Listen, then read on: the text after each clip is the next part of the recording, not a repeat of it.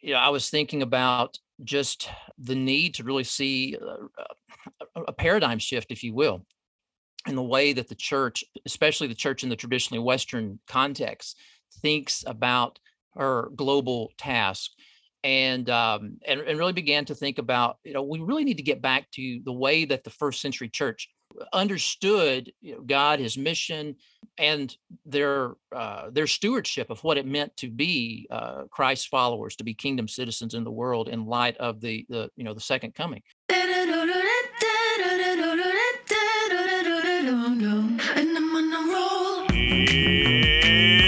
It's watering time, everybody! It's time for Apollos Watered, a podcast saturate your faith with the things of God so that you might saturate your world with the good news of Jesus Christ. My name is Travis Michael Fleming, and I am your host. And today in our show, we're having another one of our Deep Conversations. Does it ever feel like there's something wrong in the church today, especially the church in the West, specifically the United States, that somehow we've lost touch with something? I mean, how is it that we have all of these buildings and resources, but we seem to have lost the ability to speak to our neighbors who are on the outside of the church? And when we do speak to them, they roll their eyes and go along their way. I mean, we know that the church is exploding in other parts of the world, but here we see empty churches. For crying out loud, there are for sale signs out front. There's even an Instagram account that features cheap old houses for renovation that regularly includes old churches that could be turned into homes. What gives? What if it's an issue of mindset, definitions, and priorities? What, what if we've got it wrong in our minds on what we're supposed to be doing? You know, that's what our guest today, JD Payne, argues. JD is a professor at Samford University and is the author of Apostolic Imagination Rediscovering a Biblical Vision for the Church's Mission Today. There's no question that this is a deep conversation. There are terms that you may not be familiar with, but I really wanted to talk to him because I believe that he's talking about something that is near and dear to our heartbeat at Apollos Watered. We want our neighbors, whether they're across the street or around the world, to encounter Jesus. And when we're no longer doing that, maybe it's time to reset our thinking. And that's what we're going to be talking about today on Apollos Watered. Happy listening. JD Payne, welcome to Apollos Watered. Hey, Travis, thanks so much for having me. Appreciate it, brother. All right, are you ready for the Fast Five? Uh, probably not because things like this get me into trouble. I have I, have been to this rodeo before, and uh, it's scary. Okay, now you were born in what state? Kentucky. Okay, so UK or Louisville? Uh, UK. Why? I was a graduate from UK. Met my oh, wife at UK. Man. Yeah. Okay. Country. I also also went to graduate school at at Louisville, but that's kind of another story. I I uh, did additional graduate studies there, but I was an undergrad at University of Kentucky. Oh, so do you root for UK when they play each other? Um, when when UK and, and U of L play one another, yeah, um, yeah. yeah I'll, I'll lean toward UK. Okay. C- country you've always wanted to visit and why? Uh, it, it would be Italy uh, not only mm. because of the the history and heritage there, but uh, you know the, the culinary aspects of the place. Plus, I am a huge uh, espresso aficionado. So, oh, hmm, that's fun.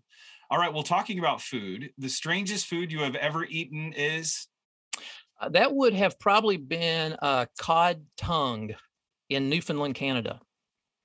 Cod the tongue of a tongue. cod. It's a tongue of a fish. That's right a tongue of a fish. It's not too bad. It's just uh, you know something that I usually do not have every day here in Birmingham. Yeah, I wouldn't think so. But what led to that? Is it a delicacy or is it just normal? Like what?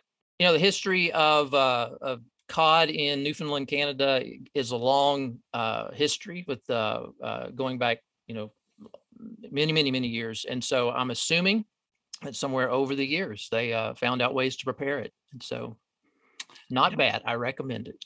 You really do. How do you, how was it cooked? It was fried, of course. or at least that was the way that I had it. and you think it was done. Fry it again, please, before you bring it back. Number four, if your life were a movie, who would star as you and why? Oh, um, man, I who would star as me and why if my life were a movie? Uh, you, you've got me on that one. I mean, I could go David Hass- Hasselhoff, Hasselhoff because I was a big Knight Rider fan in the 80s. Um, which, which was a prophetic movie, by the way. Like Google Maps and talking on his oh yeah his watch. That's like That's, the most prophetic TV show ever. You don't know how much I wanted a car that would talk to me. what kid didn't in the 80s? I actually introduced it to my kids. Or, uh, you know, you know, Richard Dean Anderson was the star of MacGyver. Oh yeah. And so yeah. you know, I don't know. I could see that. I could I could totally see that. the Hoff. I don't know about, but yeah, but yeah. you're a Knight Rider fan. But but I did I did have a perm at one time, and so my hair was about as curly. Didn't we all get perms at one time? Just one that's time. When I played a, that's when I played lead guitar in a hard rock band. Really? What was the name of the band? Uh, that will not be shared because because I may cause some people to stumble, and I don't want them to. oh, I'll tell. I'll, okay, I'll, it. That's should, should, I tell you? Should I tell yes, you the name me. of the band? I'm going to tell you the name of the band, but here's the thing: when I tell you the name of the band, someone's going to think that that was uh, satanic anti okay Christ, okay. but it's not. Okay. So okay. we were a total cover band. So we wanted to to to communicate that we were just as good as the original artists. So we saw ourselves as an as a graven image of those artists. So we called ourselves Graven Image, but it was not anti Old Testament. it wasn't supposed to be it, it was not supposed like to be, that. but you know, in retrospect, you make a lot of really foolish decisions in your life, especially when you're not living for the Lord, right? Yes. Oh no, you, there's so, so, many. so that that was it. And by the way, I think this is the first time on any uh, uh, podcast during any interview that I have ever shared that piece of information. so your listeners are going to drop like by 50% after the show airs. So I hope you're ready for that. oh, graven image. I had a, I had a, I was at a youth camp one time, and these guys were playing in a band, and they said, "We're named after our my favorite book of the Bible," and everybody was quiet. He goes, "Preface." I was like, "Oh my gosh, come on!" He just laughed. It was pretty funny. It was pretty funny. I have That's to say, not bad. It's not bad. It's not bad. Okay, here we go. Last question. Number five. If you were a restaurant, what restaurant would you be and why? All right. So here it is Olive Garden. Well, but yeah, yeah. Why? Why are you laughing? Why does everyone laugh when someone says Olive Garden?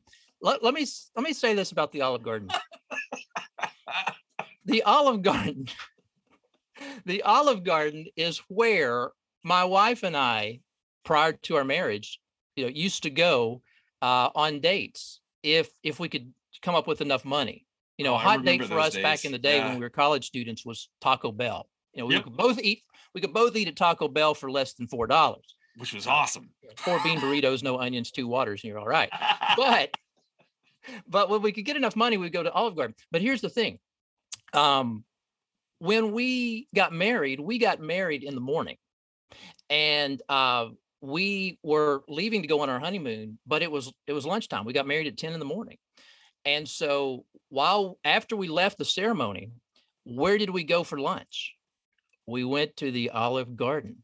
And so we had bird seed falling out of our hair in the chair. Like wedding uh, dress and ducks and everything? Well, you know, we changed, you know, into our getaway clothes. Okay but okay. but my wife still had all of her makeup on, and I, I kid you not, we left bird seed all in the chair and all over the floor.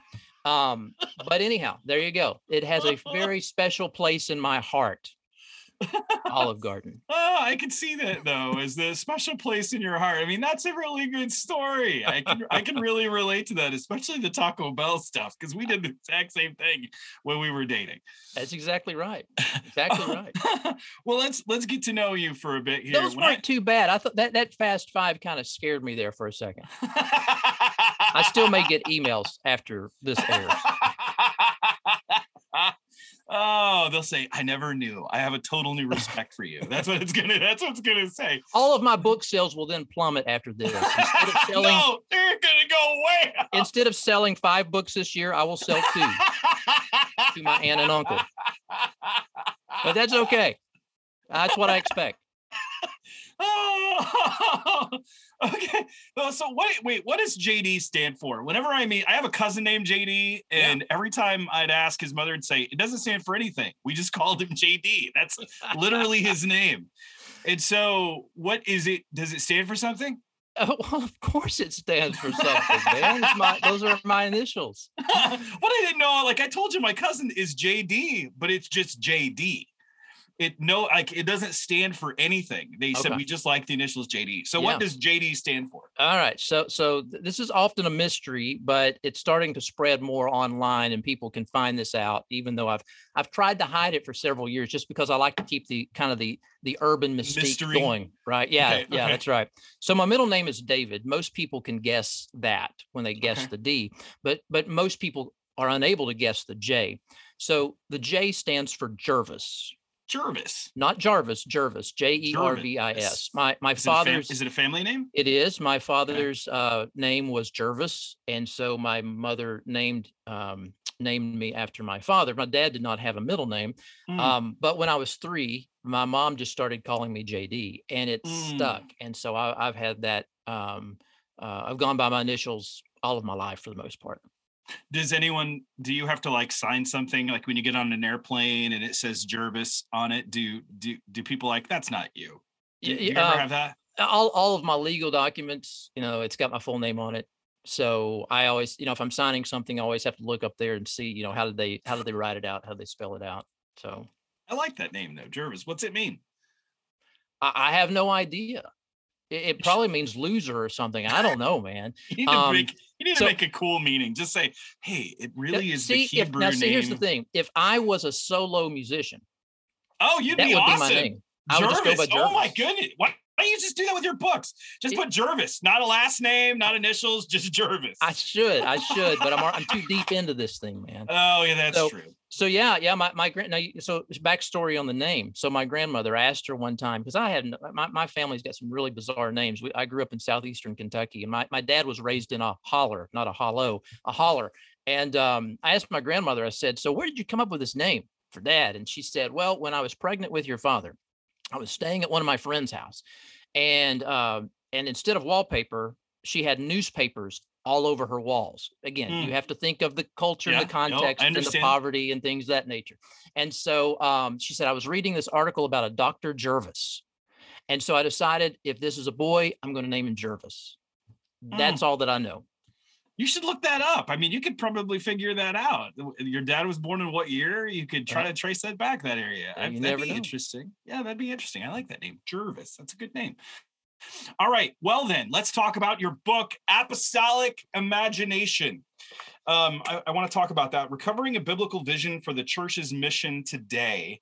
Um, what what precipitated this book? What what brought this about? Because I, I, listened to your podcast when you're talking about it, Strike the Match, mm-hmm. and you're talking about the book, and you said this is something that's been in your mind for for many years, and you just wrote it, came out this year. Tell us about how this book, Apostolic Imagination, came to be. Yes, I mean it's. It, I would say it's probably been the longest of all my books. It's it's it's been the longest in its you know uh, formation and development and writing. Um, years ago, uh, I, I you know I was thinking about just uh, the need to really see uh, a, a paradigm shift, if you will, in the way that the church, especially the church in the traditionally Western context, thinks about her global task and um, and and really began to think about you know we really need to get back to the way that the first century church you know mm-hmm. understood you know, God his mission um, and their uh, their stewardship of what it meant to be uh, Christ's followers, to be kingdom citizens in the world in light of the the you know the second coming, and and I began to think about this concept of you know their imagination was just really different than the way we approach things today. Uh, and this is, this is not about reproducing first century culture, if you will. I'm not saying bring mhm. first century culture into the 21st century, but but the way they thought, the way they viewed things around them, uh, was was very much uh, what I saw sort of as an apostolic approach.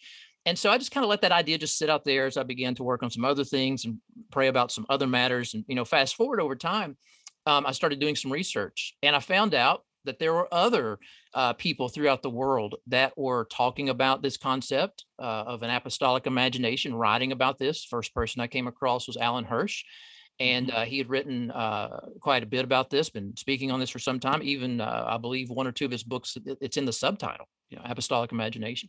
And Mm. so, so that's really the backstory. Uh, for me, this is really about a paradigm shift in the way that the church is engaging in the global task that we've received.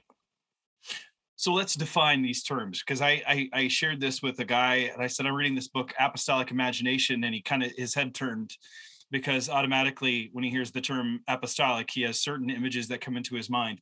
Is he still your friend after you told him that you're reading He this? he is he Okay. is still my friend. He is still my friend. He had a lot of questions because I I've been in the field of missiology. I mean, I've studied in it. I've read a lot in it. Um, um, not as well read, obviously, as you are, but uh, I, I'm a, I'm a layman when it comes to missiology, if you will.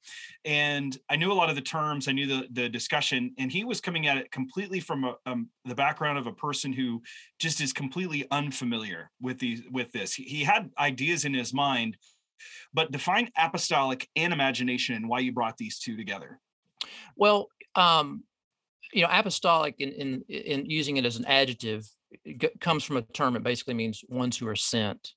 Uh, you know, imagination is really about kind of our worldview, the, the our perspective, the way we view um, the cosmos around us. So w- when I look back at the first century and I, I go back to the scriptures, I, you know, I think that during the first century, the the apostolic imagination was was really a spirit transformed mindset Mm. that helped facilitate uh, urgent and widespread gospel proclamation, uh, disciple making, church planting, uh, and leadership development. It, it really establishes or established a, a mental framework related to the church's strategy in the world. And so uh, that's what I'm getting at when I'm talking about an apostolic imagination. In, in other words, what what was it in that first century uh, mindset that led those believers to engage the world around them in the proclamation of, of the gospel, in disciple making, planting these churches, raising up leaders, caring for these congregations? So you're saying then that there's been a you're calling the, the church has shifted away from that basically. I think so. over time and you're saying hey let's go back to the the way of understanding it using that i like i actually enjoyed the term imagination and i understood because i read a little hirsch i knew how you were defining that kind of idea of apostolic imagination. It was just really interesting to see how my friend took it he was coming out of cold. Mhm. um and, and talking about how to recapture that that zeal in as you said not replicating the culture but a lot of the practices the ideas right? The conceptual framework. I'm just making Yes. sure that i, I got what you have here. It, it- i want to read this part from your book because i think you you you uh, draw this out in a pretty I, I find fascinating way you said will the church always adjust and conform christian doctrine and practices to the word of god this is the challenge and I, I, I agree with you the apostolic imagination recognizes that a great deal of latitude is permitted for life and ministry but continual evaluation is part of stewardship. The church's heart and mind, this is the part right here that I want to emphasize. The church's heart and mind often embrace apostolic doctrine. I think everybody likes the theory of it. But the ecclesiology, the, the practice in the church, often rejects apostolic practice. Uh, what, what do you really mean by that? 14, page 14. so so really if you take if you look at um the church again in the west in the traditionally western context so north Mhm. america um, uh, western europe if you will australia new zealand um you know what what do you you know what do you see over centuries uh what you see that for the most part the church the church's primary imagination right now is what i would refer to as a pastoral imagination and hmm. that's a great thing that's very important that's that's healthy and biblical where the church is well established and the need for crossing cultural gaps to take the gospel from from believers into the kingdom of darkness when those cultural gaps are very small, um, where there are all kinds of mature church structures and organization and complex ministries, a pastoral imagination um, takes you know takes precedent.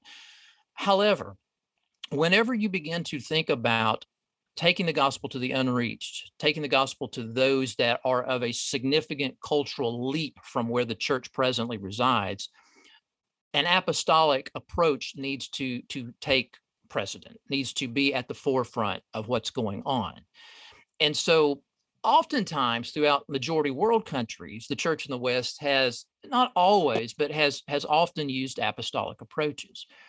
Um, but we don't think about those in our own backyard we think this is a Christianized context. Look at this. There are churches on every corner, buildings, that is. Um, there are all these mature church structures. You have all these great Christian podcasts, for example. You, you know, you have places where you can go to get your degrees and all kinds of Christian literature and Christian radio stations. So, so we're we're not talking about reaching unreached people. Mm-hmm. And I mm-hmm. would say that is where we have really fallen short. And so the ecclesiology, the structure, the way we think about church is primarily through a pastoral set of lenses. What I would what I refer to there is a pastoral hegemony, if you will, mm. and it rarely allows room for the apostolic work uh, in a geographical context whereby there are those strong mature church structures. What, why is that? Why why do the structures? Is it because they're trying to preserve and support the structure, and they don't have any any there, room to to imagine that and, and drift out, or is it that people just don't how to even connect and cross those cultural gaps, as you've said? There, there is no simple answer. It, it, it we did not get mm. here overnight, and right. the answer is not a very simple answer. It's a very complex answer to why that is the case.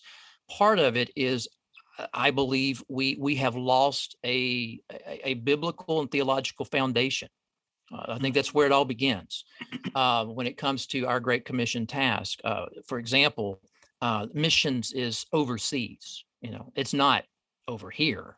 Um, even the very language that we use, uh, missions, missionary. I mean, where does that come from? That's not in the Bible. I mean, you have to go back to the 16th century to the Jesuits to find that. Um, the notion of what what are those people that we're sending out? What are they supposed to be doing? Are they supposed to act like pastors? A lot of people will say, yeah, they're supposed to be pastors.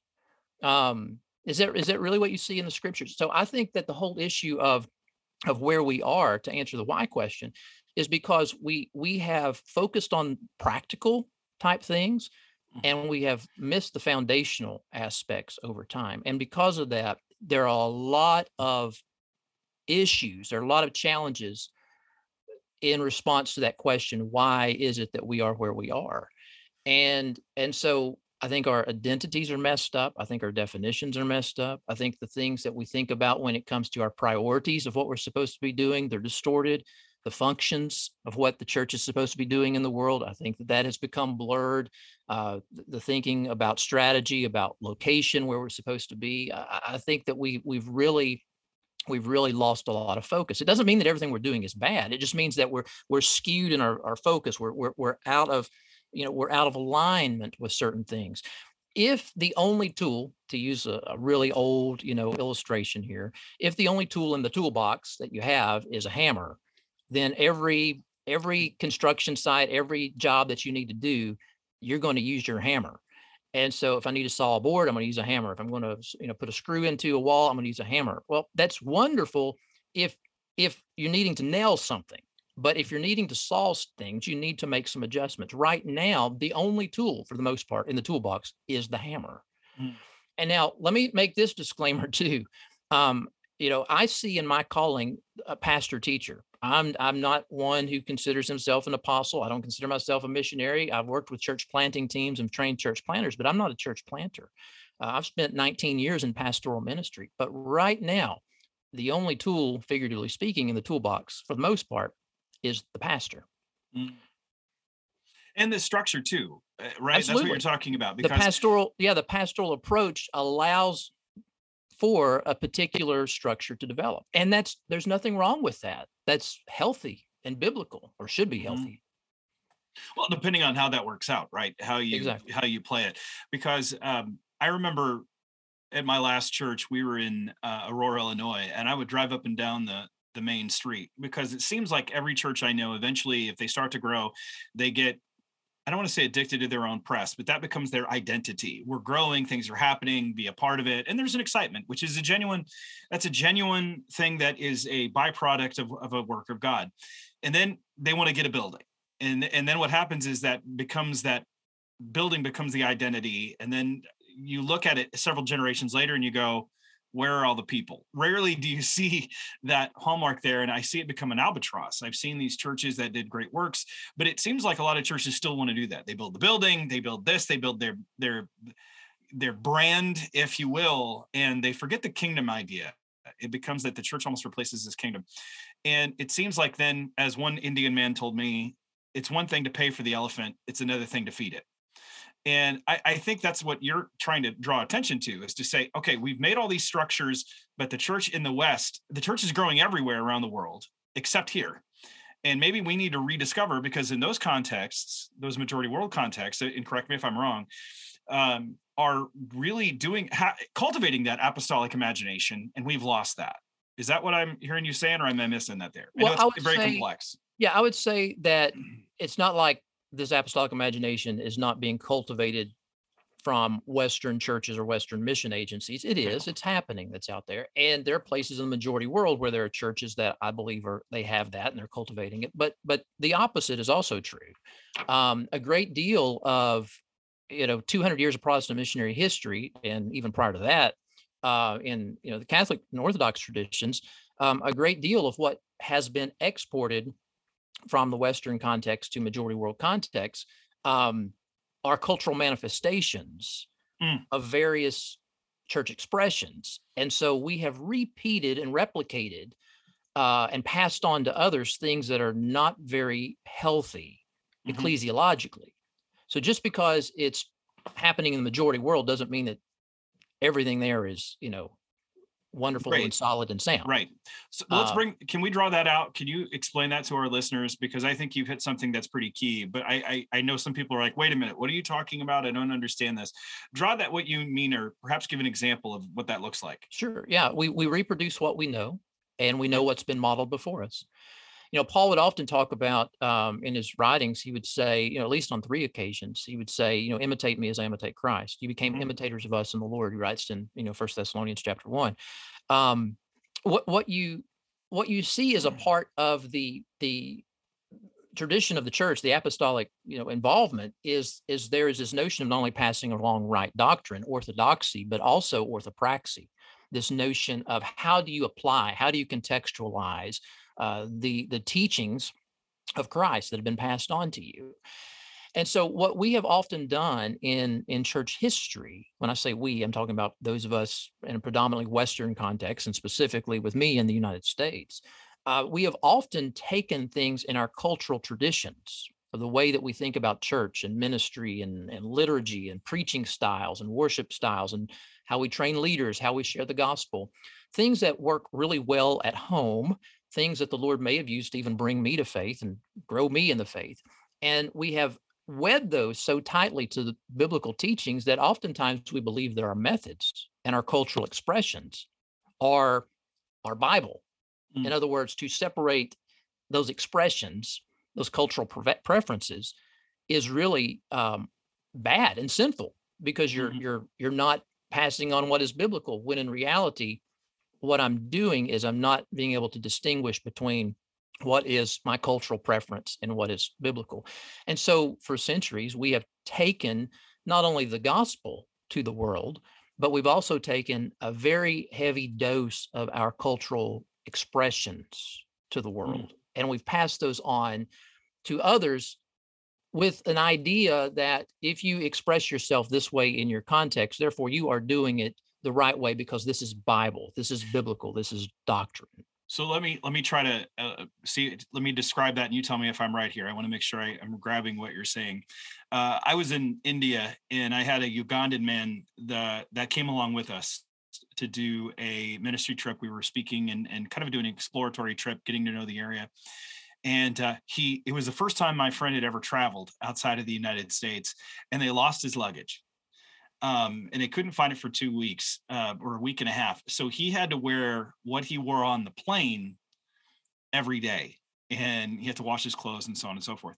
But he had he had like a trousers, slacks, and he had a, a nice dress shirt. It was buttoned up, so he looked fine. But he didn't have a jacket.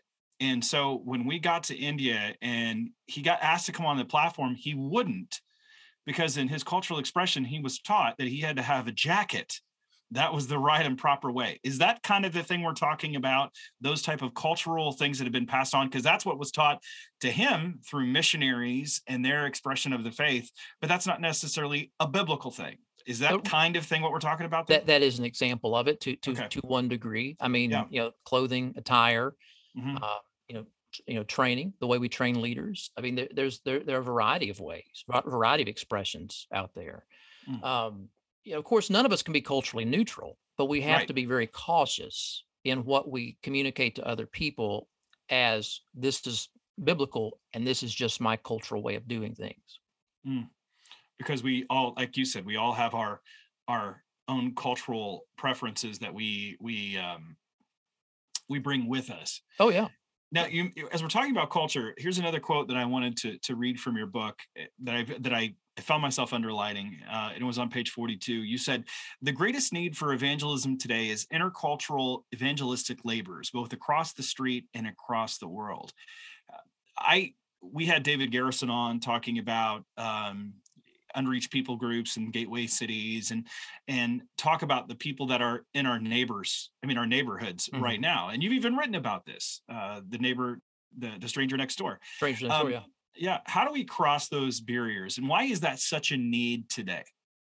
Well I, I, think part of the how we cross those barriers is is we just have to be intentional mm-hmm. and and do it. Oftentimes we're not even intentional in sharing the gospel with people that look like us smell like us sound like us. Um, and and oftentimes you know we we're, we don't even seek to prayerfully you know engage people with the good news. You know how much more so? Um, am I usually, you know, not being intentional in mm-hmm. trying to engage those that are in my neighborhood that don't look like me, smell like me, sound like me, talk like me, walk like me. So I think part of the how is just just we have to go and and and just do it and and be humble, be a learner, um, you know, be be a friend, you know, in connecting with people. The um the important aspect of your question is that um, we presently reside you know in a world whereby uh, there are unreached peoples that live around us. Mm-hmm. and it's not just the unreached peoples living somewhere in a remote jungle somewhere. They they're living in our our community in our city uh, down the street. In other words the cultural gap to kind of go back to what i was saying a moment ago the cultural gap between me as a follower of christ and who i am and my cultural preferences and who they are is is a very large gap maybe that gap is uh, because of um, just where we live. Maybe the gap is because of socioeconomic issues. Maybe the gap is because of language differences. I mean, there are a variety of different things, and other other things even out there as well. But if believers are not willing to cross those cultural gaps, to to connect with people, to share the love of Christ with people, then then they're not going to hear the gospel. They're not going to come to faith they're not going to become a part of a they're not going to become fruit bearing disciples in christ's local expressions of his universal body.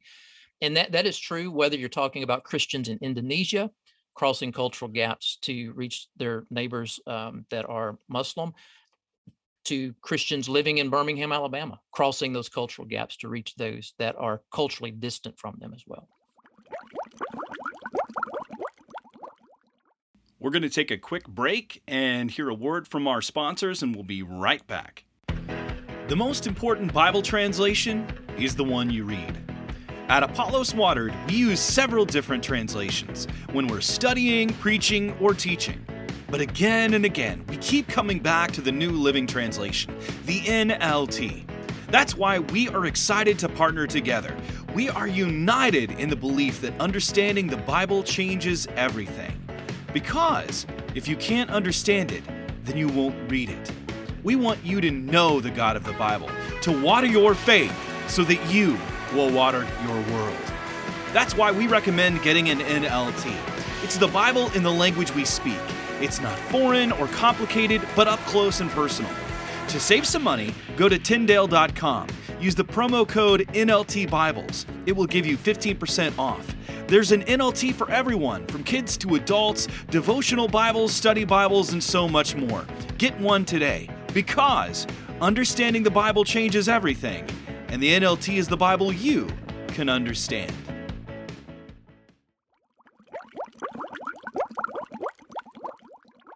Uh, one of the other things that you wrote about this, and I, I love the fact you're talking about being intentional and crossing those gaps, but you mentioned this globalization and migration have also revealed the flaws of such thinking. The United States is home to the third largest number of unreached people groups in the world. Canada is home to the sixth largest number. Apostolic labors are necessary to reach many of these groups in North America, as would be the case in their countries of birth. Throughout the world, the lines are now being blurred between foreign and domestic. I, I feel that every day. Mm. However, the church continues to allow geography rather than cultural context to define and limit the Great Commission labors. It's my contention that the cultural context is uh, is greater than the geography. How do we change people's minds on that? Yeah, I mean, I think it goes back to to just doing right biblical teaching and helping mm. people to think what does it mean to take the gospel to those that are unreached. Eh, you know, if you look, for example, you know, in the New Testament, um, you know, from Jerusalem to Antioch, that's about 300 miles. Um, there, no one crossed any seas, no one crossed any oceans to get there. You mm-hmm. could, you, you could just, you know, head north out of Jerusalem. And yet, some unnamed men in Acts chapter 11, fleeing persecution that broke out after Stephen's martyrdom, takes they take the gospel crossing cultural gaps to the Greek speaking Gentiles. And so we have to help people think in terms that the Great Commission is not domestic and foreign. It's not North American and international. It's not home and abroad. It, mm-hmm. it never has been. That is, mm-hmm. that's a cultural manifestation, and I think it goes back to a distortion of biblical truth. I think it goes back to a practical, a practical misapplication of pastoral ministry, mm. and and it's caused us to still, even to this day, think in terms of of overseas as where that Great Commission work happens. However, migration has been happening. Well, migration has been happening since Genesis chapter three, since the Exodus from the garden. But for the most part, you know the 20th century and the 21st century they were called the age of migration because of the mm-hmm. waves the waves of people that are migrating here there and everywhere not just to the west but all over the world mm-hmm. because of the the shrinking of the world so to speak from globalization rapid trans you know uh, transportation and instant communication things of that nature and the migration of people not just refugees but people who are migrating for a variety of reasons that has really forced the church to really begin to think about this concept of well maybe it's not about overseas maybe maybe this concept maybe what we've been calling missions for some time again i would say not a biblical term but mm-hmm. maybe this concept maybe it's not about home and abroad and it and the whole concept of the the diasporas of the nations moving around that's really been shaking uh, a lot of people in their thinking and their imagination uh, at mm. this point in time and i think that is a good thing well, this idea of eh, you even mentioned one of those subjects that haven't been really studied well yet is diaspora uh, diaspora missiology mm-hmm. uh, because of that but i don't want to get too technical for our folks it's just that god's moving the world all around us but yet you mention in the, the in the book that you you saw you cite Barrett and Johnson, uh, mm-hmm. my friend my friend Todd, and the World Christian Trends um, piece they wrote that a lot of our finances, and I know Nick had actually mentioned this when he was on the show, yes. 95% of our finances are spent within kingdom related things here meaning mm-hmm. that our the the structures that we already have which leaves only 5% for this group now i don't want to get the term wrong because you've you've cited it and we're going to get to this in a minute where you talk about the proper terminology so give me a term rather than missions that unreached people groups is that a better way of describing it? You said not a biblical term for missions. What term should i give or, or apostolic imagination? Should i use that? Yeah well apostolic imagination unreached people groups those are not biblical terms either. That's true. so, that's true. So um, the ethne the ethne. We'll you, use that you, we can use go the there. I mean I mean, since since the 1970s, the, the, the concept of unreached people groups, that terminology has been widely accepted uh, among evangelicals, mm-hmm. and so that that still carries a lot of weight in in explaining those groups that are less than two percent followers of Christ. So that mm-hmm. that's helpful. I mean, it has its limitations. Um, I still use that terminology to talk about unreached peoples. Okay. So if we're talking about the unreached peoples in the the Panta ethne, the all the nations mm-hmm. of of the world, um, how do we get people to, to see that? Because on uh, one level, I feel like you're saying we need to realize that it's not about geography, but it's mm-hmm. in the cultural context which we find ourselves. We have unreached people groups all around us, while at the same time these the difference in trying to use this apostolic imagination to reach the unreached people groups around the world, where only 5% of money is actually going to fund these apostolic teams. It seems like, and maybe this is with me with my categories, I know are insufficient, but the way that I've traditionally thought of it is this idea that we have unreached people groups, but yet I know the unreached people groups in the United States still have the opportunity of access. They yes, have churches access. and podcasts and everything else. Yes but Saudi Arabia or Pakistan or mm-hmm. you know North Korea, they're not going to be there, obviously. So how do you differentiate? What is the terminology or the proper terms that we need to understand to differentiate that in our mind? Right. Well, you're exactly right, and I, and I mentioned this, I think, in the book, um, uh, and that is by far the greatest needs, the greatest needs for gospel proclamation, the greatest needs for for church planting, disciple making, raising up uh, national leaders is or uh, out of out of other contexts is outside of North America, outside the traditionally mm-hmm. Western context, and a lot of it has to do with the issue of access. For me, it's a Romans 15 matter that needs to be factored in as well. So not so so geography is a part of it clearly, yeah, because there are people living in in difficult to reach places in parts of Asia, parts of Africa. Um, but but it's really a Romans 15 issue, and that is Paul says, you know, I desire to to to establish a foundation you know where where one has not been established to to not build upon another's foundation in the work that he's doing that is a that is a a practical manifestation of the apostolic imagination to to desire to work where there is no foundation and hmm. so we do have to acknowledge that there we we need more attention more people going more giving to work in the traditionally non-western countries of the world hands down. I'm, I'm right there. At the same time, we we cannot neglect what the Lord has been doing. If you look in uh, Acts chapter 17, verses 26 and 27, uh, you know, Luke writes, you know, and he talking about God, and, and you know, Paul's preaching in, in, in Athens, and in his mm-hmm. sermon, you know, Luke writes, um, and he, God, created from one man every nation uh, of mankind to dwell upon the face of the earth having determined the allotted periods and the boundaries of their dwelling place. In other words, God has created everyone. Uh, he is also not only sovereign over their creation, but he's sovereign over where they live and when they live. And then in verse mm-hmm. 27, there's a very, very important so what uh, aspect. And, and it goes on to say, uh, God has done this so that they might find him, that they might grope for him, that they may come to know him. And so there's something missiologically malignant if I'm willing to make great sacrifices to get on a plane to fly 35,000 miles and uh, you know above the Pacific Ocean um, to reach a, an unreached people group, while halfway across the Pacific, someone from that unreached people group flies past me and lands mm. in the international airport in Birmingham, Alabama, and I'm not willing to walk across the street to share the gospel with them. Mm. Something is problematic there.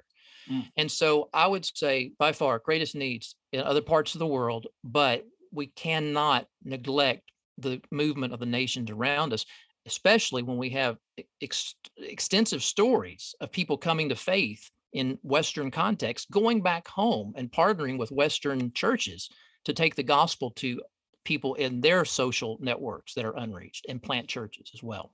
So, um, are you saying and again, forgive me if I get this wrong, because I think it's a both and, not an either or, but I want you to answer this. You're saying that we reach the the unreached people groups that are near us, but we're also to reach the other people on the other side of the world. But you're saying let's focus on that. Not that we don't, not to the neglect of that. I, am missing this. How, how, do you get the both and here or is it a both and? Are you saying hey we need to really rethink this. We're going on all these trips trying to reach people around the world. When we can really use those assets and reallocate them here reach those people and let's make a more concentrated effort. And in doing so we're going to reach the people all the way over there. Is well right? there's again it's this is very complex and there's not a simple answer. Right. Um, a lot of the people uh, that are unengaged, unreached, uh, for the most part, they're not migrating to the traditionally Western countries. Mm. If they're migrating at all, you know, outside of their small communities. So, so to say all we need to do is focus on reaching those living in diaspora, what we're falling woefully short. Um, and and it's not an I don't think it's an either or. I don't think you can say okay, fifty percent, fifty percent kind of thing.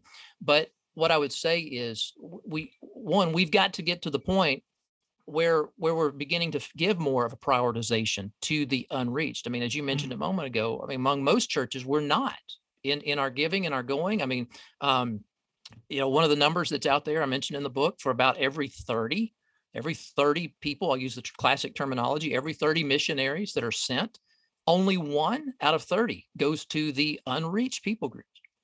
Um, mm. When you look at our financial spending, what you just mentioned a moment ago, I mean, you know, it's very, very little goes to supporting work among the unreached people. I would say that shows that an apostolic imagination does not exist. Because if the apostolic imagination saturated our local churches, they would be embracing a Romans 15 approach. And there would be a lot more attention given giving to the sending and the going and the giving uh, to the unreached. And so I don't have a percentage but I would say we, we need to recognize that that there are aspects of what of what we need to do is about building foundations where foundations don't exist uh, at home and in other parts of the world. How many roughly how many people groups are there in the world? It, it depends on you know what stats? it depends on what database you're looking at. There are three main databases uh, that exist uh, today um, and the you know some will say 11,000 some will say 12,000 I've seen some say 16,000 just depends on how they divide up the groups mm-hmm. socio linguistically culturally speaking. And out of those numbers what's the is there a an agreed upon number of how many unreached there are um, roughly speaking, you're you're looking at around seven thousand that would be considered, you know, unreached, and then out of those seven thousand, roughly, again, you're looking at about three thousand of those seven thousand that are considered unengaged, unreached. So unengaged, unreached people groups means that there there is no uh, intentional evangelical church planting strategy seeking to engage them with the gospel and plant churches among them. So so those are the numbers that are out there. They're they're rough numbers. They're they're easy to uh, access online though. Okay. Wow, there's a lot. There's a lot here. I know we're giving people fire hoses right now, JD. It's throwing You're, open the fire hydrant, man. You're right. We're just we're just throwing stuff at people because there's a there's a lot here, and your book is filled with it. You're, I mean, you're you've got a lot of information. I mean, even looking through the your table of contents, and for me being kind of a missiology geek, I I was loving it. But you have like, what is the apostolic imagination? Challenges to the imagination, apostolic identity, apostolic function, and then you even you go through reimagining contemporary missions, language, identity, priority, function, location, strategy in the West. That's a lot just there. Even yeah. in your title, it's it's just jam jam packed with so many things. But I, I want to talk about the language for a moment um, because you wrote this when terms are extra biblical, talking about missions. Uh, it's difficult to assign them an, an agreed upon meaning. Mm-hmm. This becomes even more problematic whenever a robust exegetical theology is not attached to such terminology. The result is that definitions for mission, missions, and missionaries will not remain constant, but will change based on contemporary realities and readers' perspectives. And and I I, I think you are you're you're spot on there. Everything becomes then mission or missions and missionaries will not remain constant, but will change based on contemporary realities and readers' perspective. Why does this matter? Why the why draw attention to this concept of mission, missions, and missionaries. I know some people are saying, what's the big deal? They all mean the same thing. And other people I know are on the opposite side of the spectrum going, finally, someone that's defining this in a way that's differentiating because when everything becomes mission, nothing is. and we lose yeah. the real flavor of things. So draw that out. Why why talk about this terminology and why is it important? Yeah, when when you're when you're in a room with a variety of different Christians, especially from different uh, congregations, different churches, different mission agencies, and you begin to talk about missions, it's kind of like witnessing to Mormons. Everyone everyone is using the same terms. We all have different dictionaries. Got it. And so so you, you we've got to understand this. So so for example, I mean I mean just just think about this for a second. Consider that even the most traditional and conservative evangelical pastors not anyone listening to this program, of course. Not, um, but, not anyone would do But that, consider no. that even the most traditional and conservative evangelical pastors will announce on Sunday the youth choir's mission trip will take place next year as they go to Appalachia to sing in the worship services of another church. And the men on mission will be doing missions in Honduras this summer by installing a roof on a school. But today, uh, they are to pray for the missionaries planting churches in the Middle East among an unreached people group. Just look at the different ways that that terminology is used just in that little, you know, paragraph. Um, we don't have any clarity on this. We there is a great mm. deal of confusion on on what uh, what we mean when we use this you know, these terms. And so we've got to understand that if we don't explain the terms and and have a, a very solid biblical foundation supporting those terms and then supporting the practice, the practical things that come out of those terms, uh, what are missionaries supposed to do? um, how do they function um, you know what about strategy things of that nature when we don't have all of that in place then basically definition is left up to the to the user of the term mm-hmm. so how i want you know what i want to refer to as missions or missionaries could be totally different than what you you know want to use you know in referring to missions or missionaries and so who's to say who's right who's wrong especially when you can't find the words in the bible mm. Mm. You gotta, you gotta, you gotta, you can't leave it there. You gotta, you gotta explain well, it. It's good talking with you, brother. Been enjoying the show, and now I have to go. well, I, I, I laughed as you were talking about this because I had an image appear to my mind. I I went on a, I'm going to use air quotes for those that can't see the video, mission trip, and we were going to Ringgold, Oklahoma to work at Native American Bible Ministries and uh, some old friends there, and my mentor had helped start it. And we get there and we go to this reservation, and we go to the reservation, and we are to run a vacation Bible school on this reservation. First year we did it, I went, ah, okay, this is a little strange. You know, second year we get there, there's no kids there because they're on a mission trip running VBS someplace else. and I went, okay, this is jacked up. what, are we doing? And when the very people we're trying to minister to are on a mission trip. this is just how jacked up this is. So, but that's kind of what you're talking about. You know, we have these ideas, we use these different terms. So then let define it for us. Give us the definition. And before you do that, you, when you said it's all left up, how do we define it? I went, whose ever show it is. So, well, you are exactly yeah, right. On your show, you can do it. You're exactly right. My show, I can do it something else. that's how that's how we roll here. Apollos watered. but give us the definitions and clear this up for us because so, it's gonna it's confusing. So think about this: the word Trinity. Yep. Where's that in the Bible? It's not there. No, it's however, in the Matrix. How, however, you weren't ready for that one. I was not ready for that. I was more I was more prepared for the for the five questions at the beginning than that one. oh, I gotta recover some. All right. So let, let, me, okay, let me here we go. Here we go. So so take the word Trinity, for example. Yeah. Um, it's not in the Bible, but right. what we have is is a very robust theological undergirding foundation for that concept.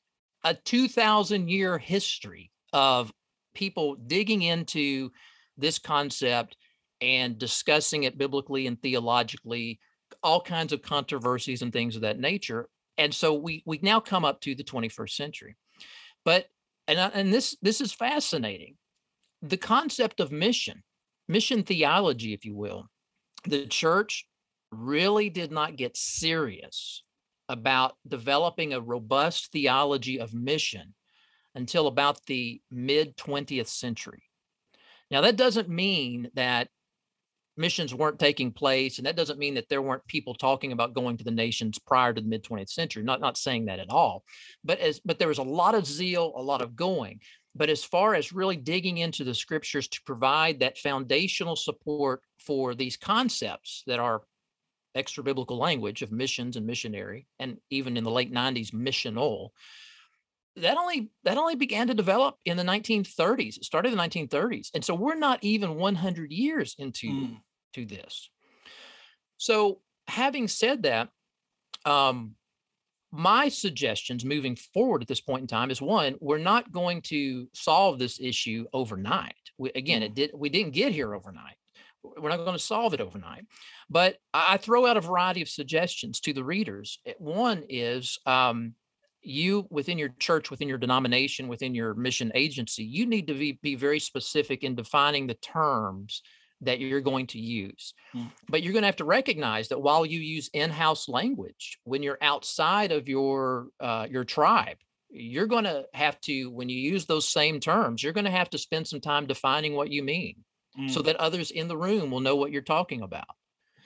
Uh, there are some groups that they'll, they'll they'll keep the traditional language. I think most groups will, just because we've got you know a good 400 years or so 500 you know you know 400 years or so of um of this traditional language of mission and missionaries uh, there are some groups that they are they're moving away from that they are using words uh, like apostles they're mm. using mm-hmm. words like um, apostolic uh, there's some groups uh, i saw uh, one church was referring to we're going to have an update you know uh, from our from you know th- those that we we've sent out and in the past the church often called them missionaries but i noticed that recently they started saying uh, we're going to have an update from our sent ones mm. which is uh, really the uh, the english translation of what apostolos or mm-hmm. apostle mm-hmm. is and so so you're going to see things like that as we move forward but but right now we we have we, we find ourselves in a cloud uh, a fog, if you will, when it comes to to language. And there there's no easy way to move forward in this. I would just say you just need to be very clear in the language you use in defining what how you're using it, and then recognize that when you step outside of your your circle of influence, you're going to have to. You can't assume everyone knows what you're talking about taking taking that into consideration with using words and terms because that seems to me a lot of the arguments that I see today, especially on Twitter, are just arguing over words. I, mean, we're we're really eh, not that we don't, because mm-hmm. words are important. We, right. we we we can't assign whatever meaning we want to assign to a term. We need to let those terms in, and unfortunately, the contemporary term can take on a whole nother meaning. Then it becomes it, it overtakes the actual true meaning because everybody starts using it in the popular nomenclature and it gets it gets to be very difficult. But take, taking that into consideration you talk about these idea of sent ones. What is the difference between a local church and an apostolic or sent ones team? You, mm-hmm. differentiate between those two things. What what are the differences between that? Well when you look in the scriptures and you ask the questions related to those that were sent out what what did they do? What you know, what did the apostolos, if you will, that the Greek word for apostles, mm-hmm. um, what did they do when they went? Um, you see them primarily being involved in evangelism or preaching mm-hmm. the gospel, uh, meaning out in the highways and hedges of lostness, not in not you know they were in Christian context at times, but primarily they were out establishing a foundation where no foundation was laid. Um, so you see them preaching the gospel. You see the gospel. See them working to make disciples. Um, you see them working to teach those new believers what it means to be a follower of Christ within Christian community, within kingdom communities, if you will, these local expressions of Christ's body, uh, local churches like in Thessalonica, Philippi, Colossae, wherever it may be. You see them working to raise up elders, pastors out of those churches. Um, you see them being concerned about the health and the care of those churches. But what you don't generally see, um, for the most part, is that they become a permanent fixture. Uh, that they're con- to those local churches. They're going on to repeat the process. Now, what I would say is, and this is really important, what exists in microcosm among the apostolic teams that we read about in the New Testament is to be magnified in the churches that they plant. Let me, let me hmm. repeat that. What exists in microcosm, at a, at a microscopic level, if you will, in those teams that were sent out, was to be developed and structured in a much larger fashion in the churches that they planted. So the teams were not expected to function in a way that established churches that had been around and been in the kingdom for 50 mm-hmm. years. They weren't expecting them to function that way. Mm. And so what we often do is we we think everything again is is to be done through the lens of an established pastoral ministry with complex structures in place in a local church. And that I would say is putting the cart before the horse when you talk about this apostolic type of work. Mm-hmm. You know, you became imitators of us and of the Lord. You, you, imitate me as I imitate Christ. And so what was started there in, in Ephesus would grow and develop over time as different ministries would develop and grow out of this the very simple work that was started there. But they did not come into town with a great deal of complexity. They came mm-hmm. into town with a great deal of simplicity. And I truly believe that if the understanding of church and all the complexities that are there today in the 21st century, if that was the mindset of the apostles in the first century, I don't think the gospel would have left the Middle East. Mm. Because you don't turn the world upside down, which was an accusation that was brought against them. You don't turn the world upside down with complexity. And so, what we have to do from an apostolic team perspective is take in those foundational aspects put people on a right path, teach them the ways of Christ, make sure they're moving in a healthy direction with their own pastoral leadership, and then allow the Spirit and the Word and their community in their context to grow and develop over time. How would you define your book in two sentences? The first part of the book is to establish the biblical theological foundation for the for why we need a, an apostolic imagination that's sentence one. I know it was a long sentence, but that's, no, sentence okay. one. That's sentence fine. two, the second half of the book, comma, building off the first half of the book, comma, is to help us think practically about how we move forward in to a different paradigm, a different approach to, to ministry at home and abroad, in light of the fact that we are kingdom stewards and the king is coming back. What do you hope that God does with this book? I mean, best case scenario. Yeah, I, I hope that it begins a conversation, and I hope that it serves as a catalyst to to move churches, denominations, networks, mission agencies uh, in the direction of significant change toward more of an apostolic approach to the Great Commission work that they're engaging in. Have you found that people have received it well?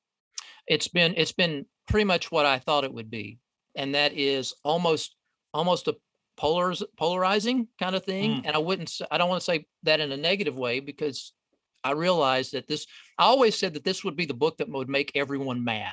mm. It doesn't make everyone mad, but but but there are some that are saying, um, you know, no, what what what you know Payne's talking about here. This is just um, you know, it's it's all about semantics. Uh, it's not really you know helpful um, I don't understand this. This doesn't make sense. And then there are others that are saying, this is kind of a breath of fresh air. This is something that that really is causing me to think, and and I'm sharing this with others to to begin having conversations about these things. And so, uh, rare rare is the person that's kind of like in the middle of the road. Um, most most of what I've seen so far, and this, and this book just came out a few months ago, so mm-hmm. you know it's still really early to to mm-hmm. tell. Um, but but i'm encouraged i'll say that i'm encouraged because even those that that are that are pushing back and i expect you know pushback uh they're, they're starting to think and they're starting to have conversations and and so i think that's a good thing i think that that's mm. really important and why should our folks read your book? Because you are having me on this program, and just because you say so, that is the reason they should read this book. That's a really good answer. Uh, it is a book that makes you think, and and that it, it is provocative. I will say that, and I don't. I never write in all my books that I've I've, I've written. I never write to just provoke, um, but I do write to to help us as wise kingdom stewards to to move beyond where we are with the status quo. I'm not saying that we're, everything we're doing is bad. I just think we've lost some focus. I would agree with you on that. Um, even even as I went through your your book and you started getting into mission, you started getting into definitions of mission by different people. Uh, you give Stott and Glasser and Mc, uh, McGavran and Renee Padilla and J. Andrew Kirk, and then I was looking at Eckhart uh, and uh, Christopher. I mean, just because you got my friend Craig Ott in there too, um, and Tim Tennent. Both of those guys have been Yeah, on the show. They're yeah. good friends, and I read Dean. Dean and I are not related, but Scott and Mike Goheen, who's another friend of the show. I'm like, well, you just give me a bunch of guests. I'm just going to start giving get rebuttals from them after from the from the book. but it is a book that did make me think. I even wrote that in a couple of different chapters because you do challenge a lot of the contemporary movements. And one of the things that I it struck me is you talk about the World Council of Churches and how they moved on from mission from being a very specifically focused uh, task to with very definite parameters to becoming almost everything became mission. Mhm. And then you noticed you, you you said the same thing about Lausanne. Lausanne's kind of moved in that similar direction and and and I've always been a big fan of Lausanne and I had thought that way. So that's where I was really challenged to go, wait a minute. I, I need to rethink this. What's the danger when we when you see that trend where everything becomes mission? What's lost when we move that way? Yeah, well, I think I think an urgency and a priority to take the gospel to those where it does not exist. That that that becomes just one other thing among other church activities. Hmm. Uh, In other words, we lose an intentionality. We we lose a zeal. We lose an apostolic zeal.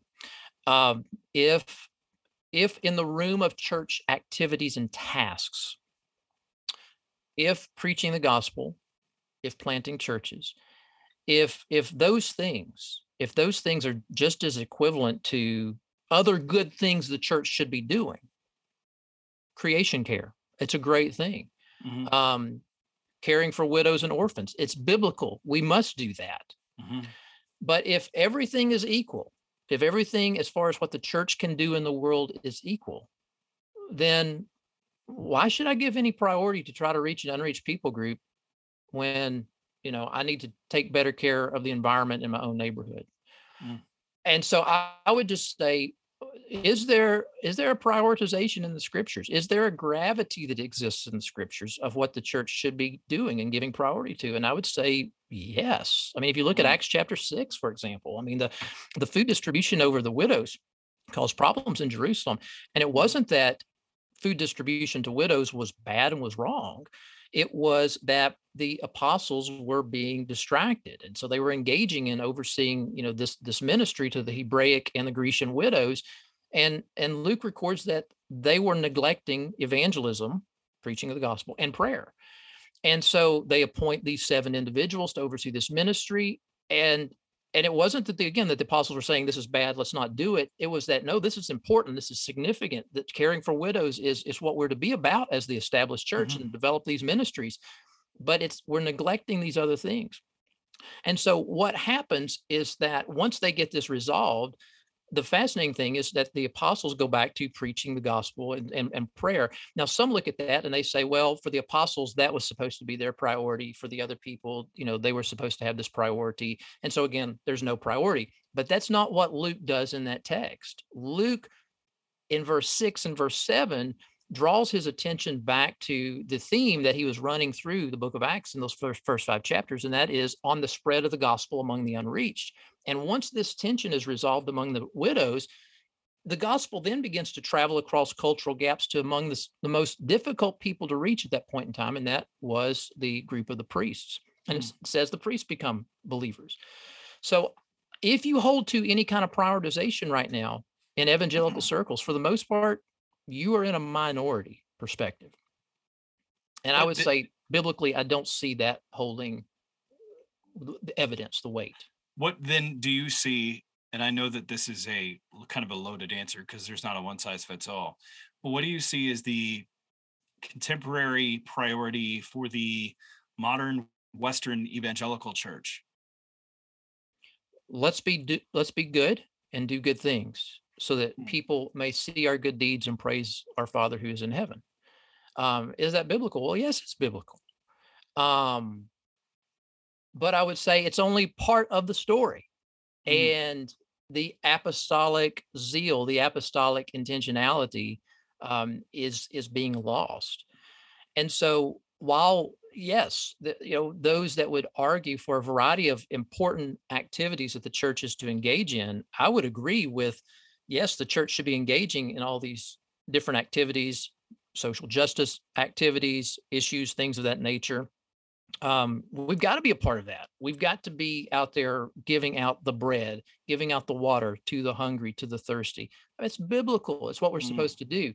But is there a prioritization in the scriptures of what the church should give as a higher priority in her global task? And I would say yes, uh, there is a prioritization.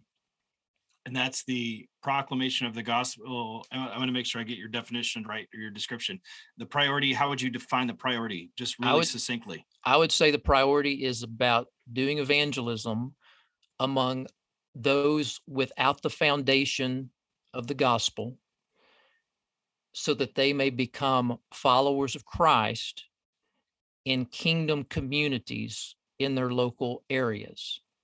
So, popular terminology what's the priority?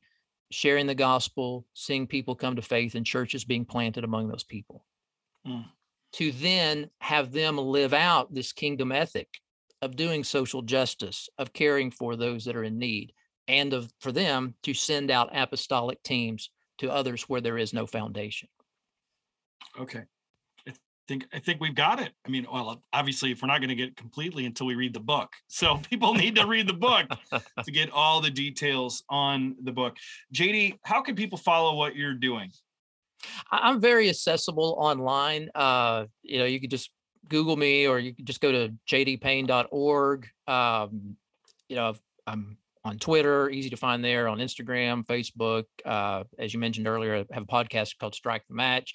Um, yeah, I'm easy to track down. You can track me down to my email address uh, at Samford University. So the, be glad to glad to uh, uh, connect with uh, your listeners. Well, JD, I want to thank you for coming on the show and thank you for talking about the book. This is a very important conversation, not an easy one, but an important one for the church to have as we're going forward, trying to accomplish the mission that he has placed us on uh, eh, through his word. So I just want to thank you for coming on Apollos Watered. Hey, thank you, Travis, and keep up the great kingdom work. Appreciate you, brother.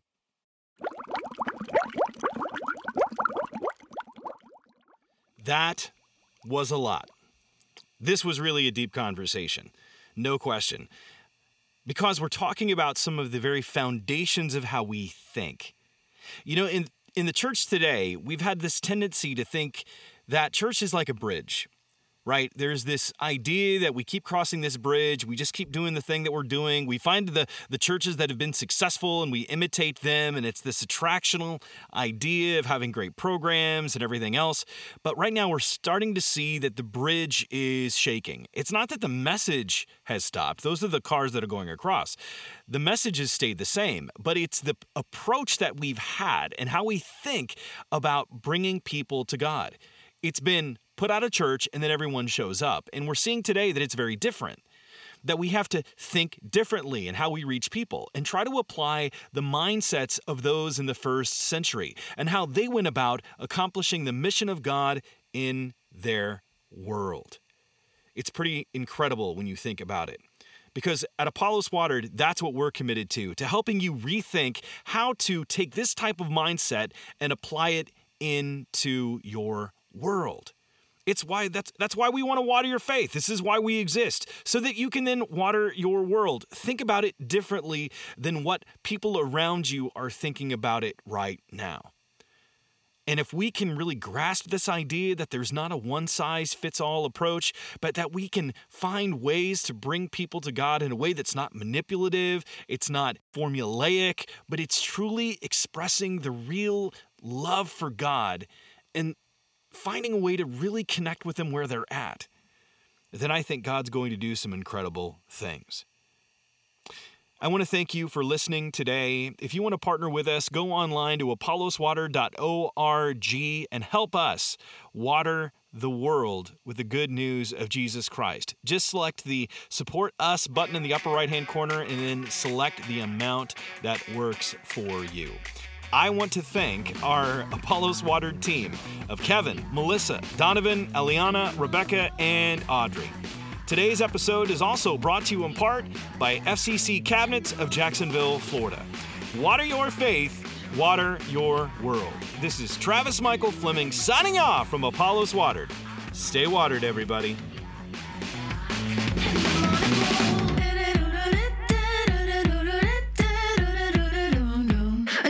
I'm rolling.